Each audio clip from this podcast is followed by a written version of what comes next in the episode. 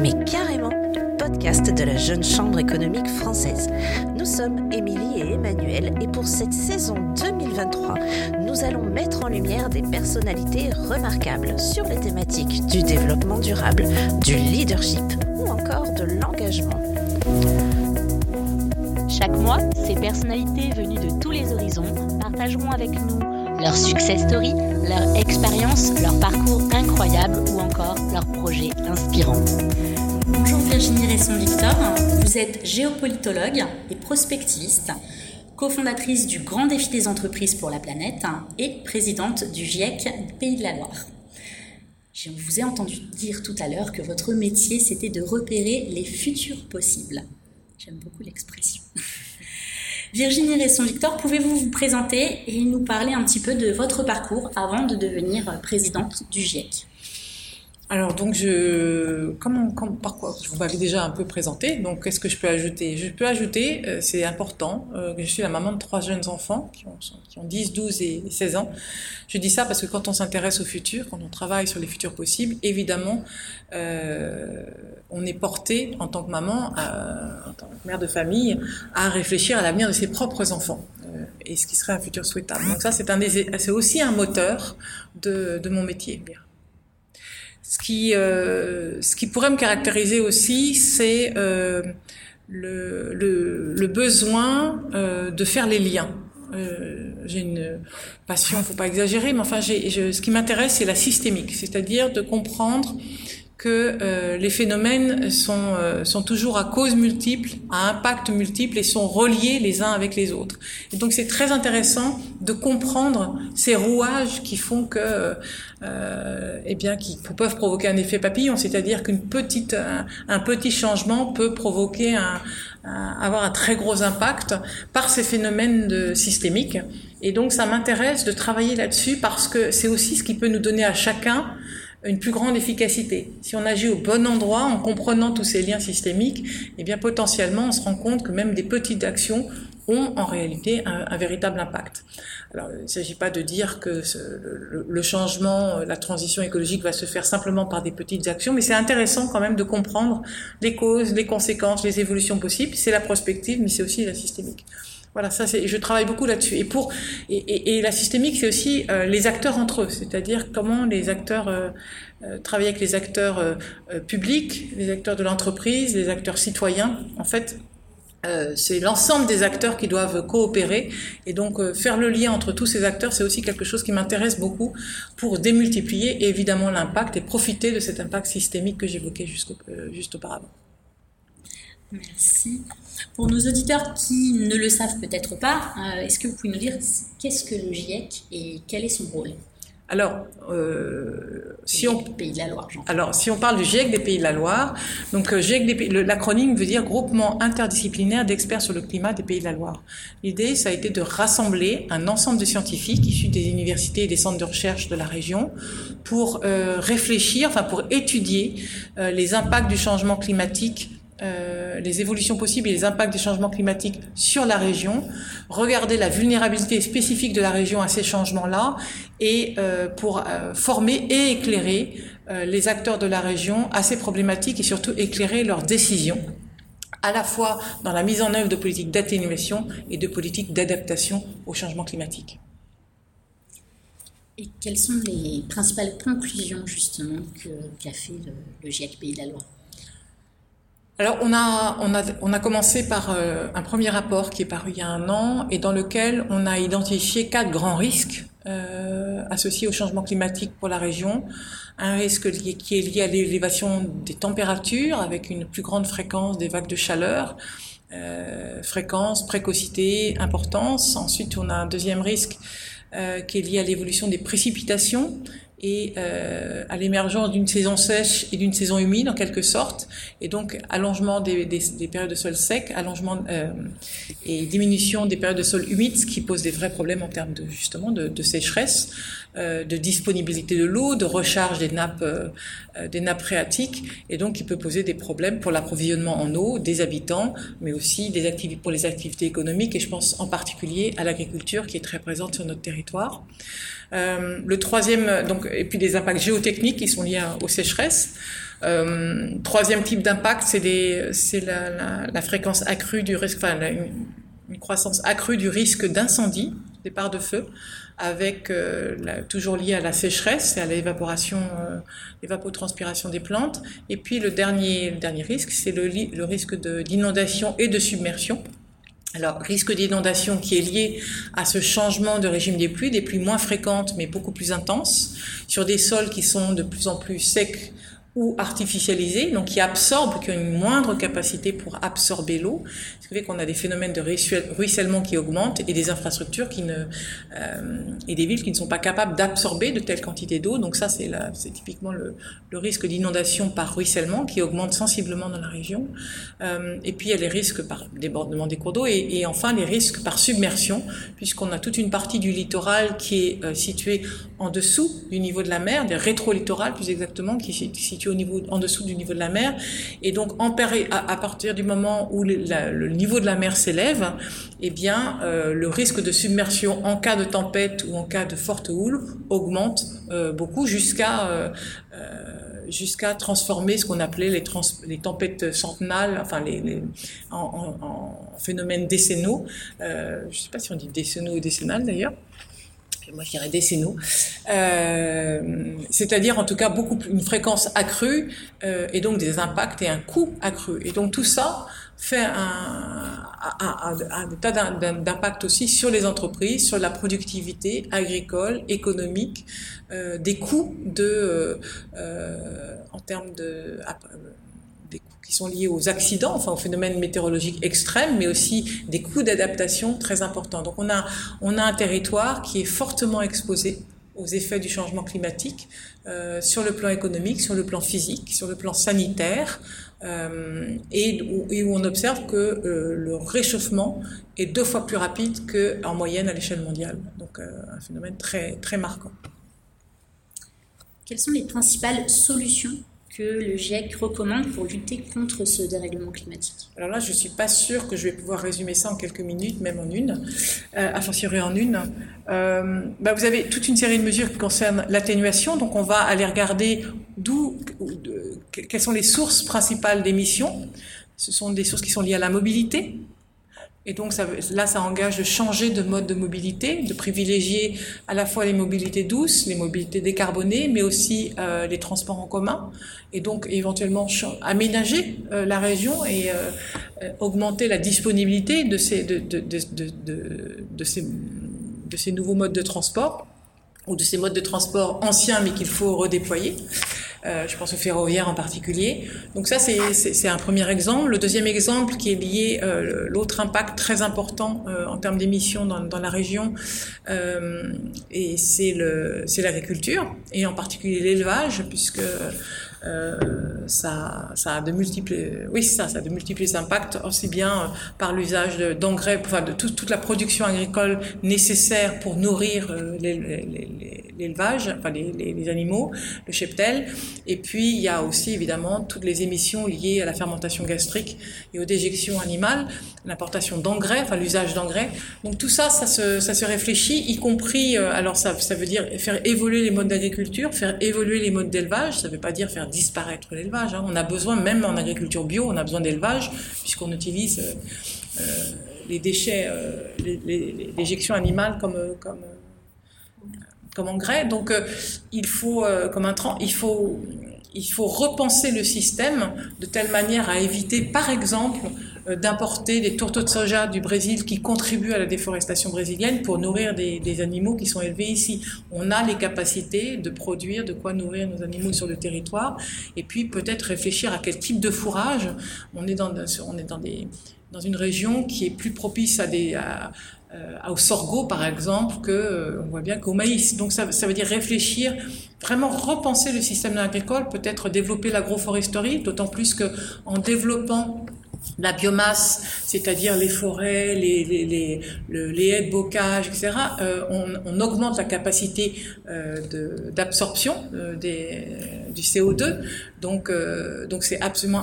Il est important donc vraiment de, de, de, développer à la fois les espaces naturels et de préserver les espaces agricoles de type biomasse.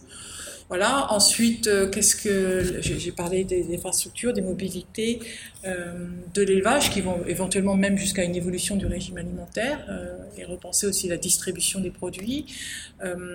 Sur le plan industriel, et eh bien évidemment, et sur le plan énergétique, c'est le recours à des énergies décarbonées, c'est absolument indispensable. donc, puis après, il y a des enjeux de formation, il y a développer, favoriser l'économie circulaire à l'échelle des territoires en, en s'appuyant sur des solidarités ou des complémentarités des entreprises à l'échelle des régions. Euh, j'avoue que y a, tellement de, possibles, de solutions possibles que je ne les ai pas toutes euh, en tête. La formation, extrêmement important. Former les élus, former les, euh, équipes, former les agents territoriaux, former même les, euh, les, collaborateurs dans les entreprises, puisque c'est cette formation qui permet de saisir les enjeux, de s'approprier les changements et, et les efforts qu'il faudra nécessairement consentir, puisqu'on ne pourra pas faire autant avec moins de ressources dans un contexte où euh, les conditions d'exploitation, de, production, de travail seront dégradées, par exemple en termes de température. Donc euh, il y a aussi tout, oui, je, je, je, je dis après il y a tout le travail sur l'urbanisme les schémas euh, urbains pour éviter l'extension urbaine, puisque c'est quelque chose qui, euh, qui, consiste à artificialiser les sols, les, les, les, l'augmentation, enfin l'habitat, le développement d'habitats résidentiels en périphérie euh, individuels en périphérie des villes euh, a tendance à, convertir, à, priver des terres, à, prendre sur les terres agricoles pour euh, augmenter l'habitat. Et puis une fois que l'habitat est, de plus en plus loin des villes, il faut développer des routes pour accéder à ces nouvelles zones résidentielles. Et donc on voit bien là qu'on est dans un... on diminue la capacité d'atténuation de, la région naturelle euh, et au contraire on contribue euh, à émettre plus de gaz à effet de serre. Donc ça veut dire aussi des nouveaux schémas urbains, aussi bien en termes, j'ai évoqué de mobilité, mais aussi de, développement par exemple de l'habitat vertical ou euh, collectif qui est très peu développé dans la région par rapport à d'autres régions. Voilà, je pourrais en citer encore de, très nombreux autres, mais, je pense qu'il faudrait beaucoup de temps pour arriver à toutes les citer ces, ces, ces, ces solutions possibles préconisées par le GIEC c'est plutôt rassurant de voir qu'il y a autant de solutions possibles. Justement, euh, comment euh, les jeunes leaders citoyens qui nous écoutent, qui font partie de la jeune chambre économique euh, ou non, peuvent-ils faire une différence? Quelles actions ils peuvent entreprendre pour faire une différence et pour aider à lutter contre ce changement climatique? Mais Déjà, je pense que commencer par vraiment se former de manière approfondie. Parce que c'est une chose de faire la fresque et de comprendre un peu les mécanismes, et c'est très important, mais une vraie formation pour aller un petit peu plus loin, y compris dans le cadre de son métier, de son activité professionnelle, de son secteur d'activité, euh, c'est important pour pour viser l'efficacité et éviter les pièges de la maladaptation. Parce que parfois, on a envie de résoudre un problème au moment où il se pose par une solution dont on se rend compte quand on la projette dans le temps qu'en réalité, elle va entraîner d'autres d'autres problématiques. Ou, euh, et donc, il est extrêmement important de se former pour bien comprendre toute cette systémique et, intégrer les limites planétaires dans, euh, dans son quotidien, dans son activité. Au-delà du changement climatique. Pas, typiquement, je donne un exemple, euh, pour, euh, face au changement climatique, les nouvelles technologies nous offrent des possibles et aussi les, les, les, les nouveaux modèles, modèles, énergétiques, les énergies renouvelables. Et pour ça, il nous faut des minéraux, des métaux.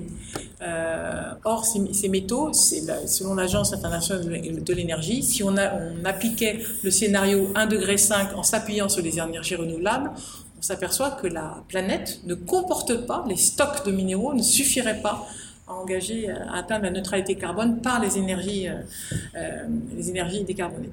Euh, renouvelables. Et donc on voit bien que euh, il faut réfléchir à l'ensemble des problématiques en même temps, et donc chercher des solutions qui ne soient pas des solutions, toutes choses étant égales par ailleurs. Voilà. C'est pour ça que j'insiste sur la formation, parce qu'elle elle nous permettra d'être plus précis et plus efficace sur le long terme. Il faut toujours avoir une pensée sur le long terme.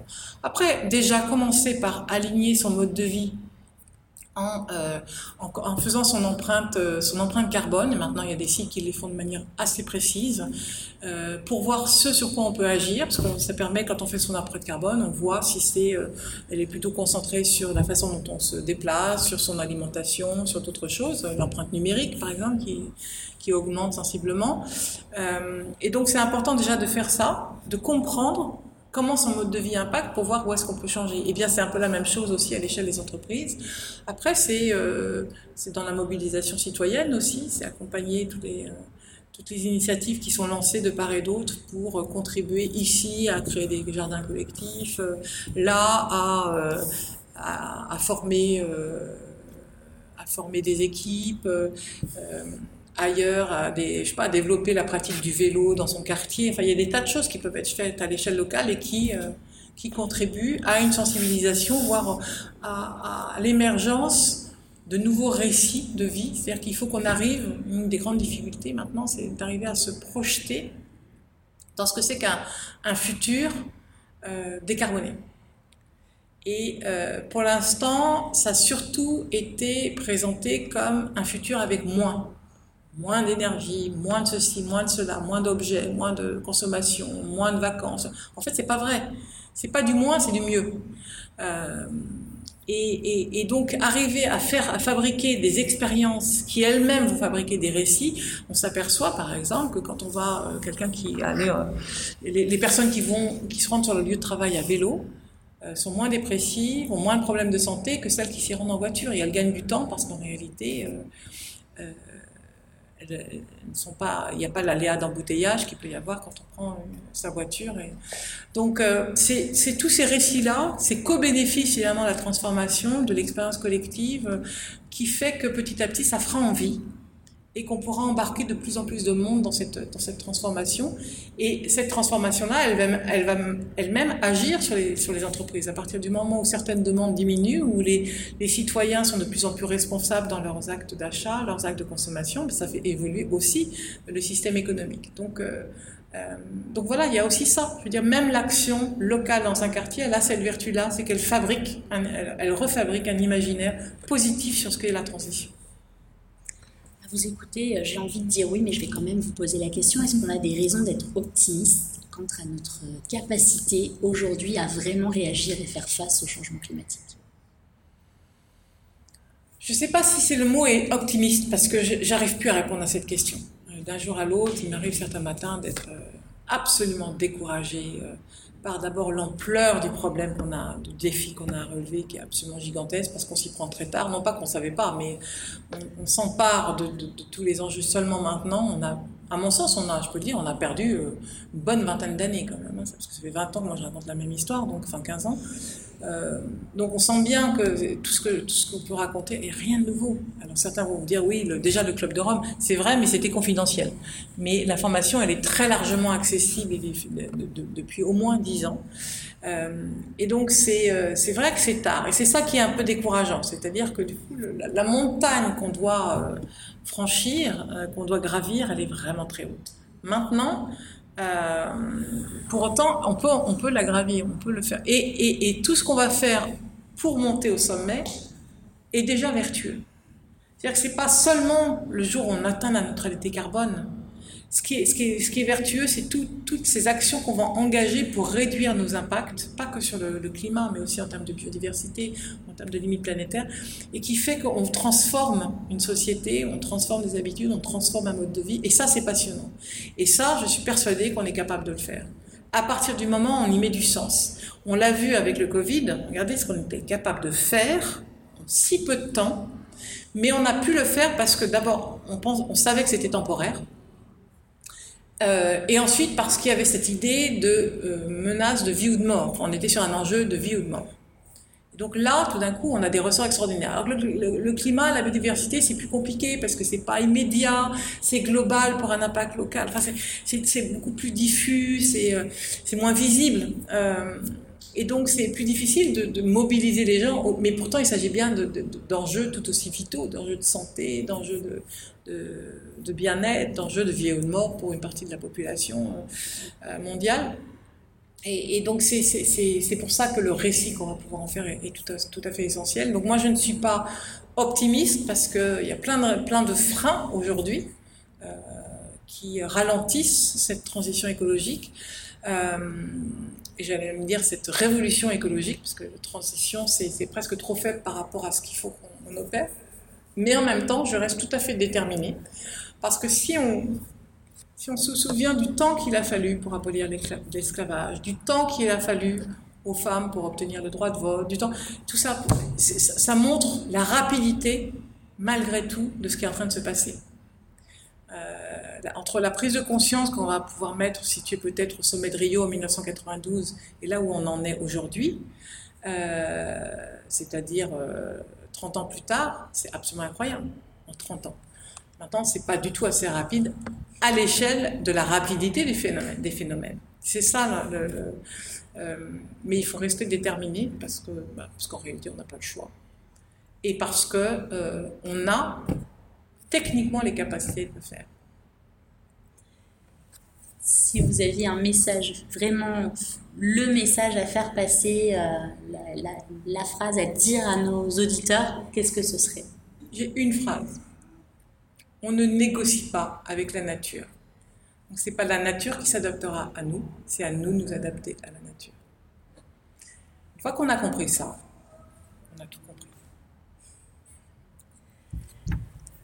Merci Virginie Resson-Victor. Euh, après vous avoir écouté, je suis certaine que nos auditeurs sont déjà à la recherche des futures actions qu'ils vont pouvoir euh, mener pour agir rapidement et concrètement sur leur territoire. Merci beaucoup. Merci beaucoup.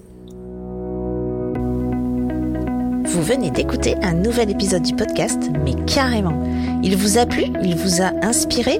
N'hésitez pas à nous laisser un commentaire, à le partager ou à nous faire des suggestions sur podcast.jcef.asso.fr. Pour en savoir plus sur la Jeune Chambre économique française, rendez-vous sur notre site web jcef.asso.fr ou sur nos réseaux sociaux Facebook, Instagram, Twitter ou LinkedIn. Rendez-vous le mois prochain pour un nouvel épisode du podcast, mais carrément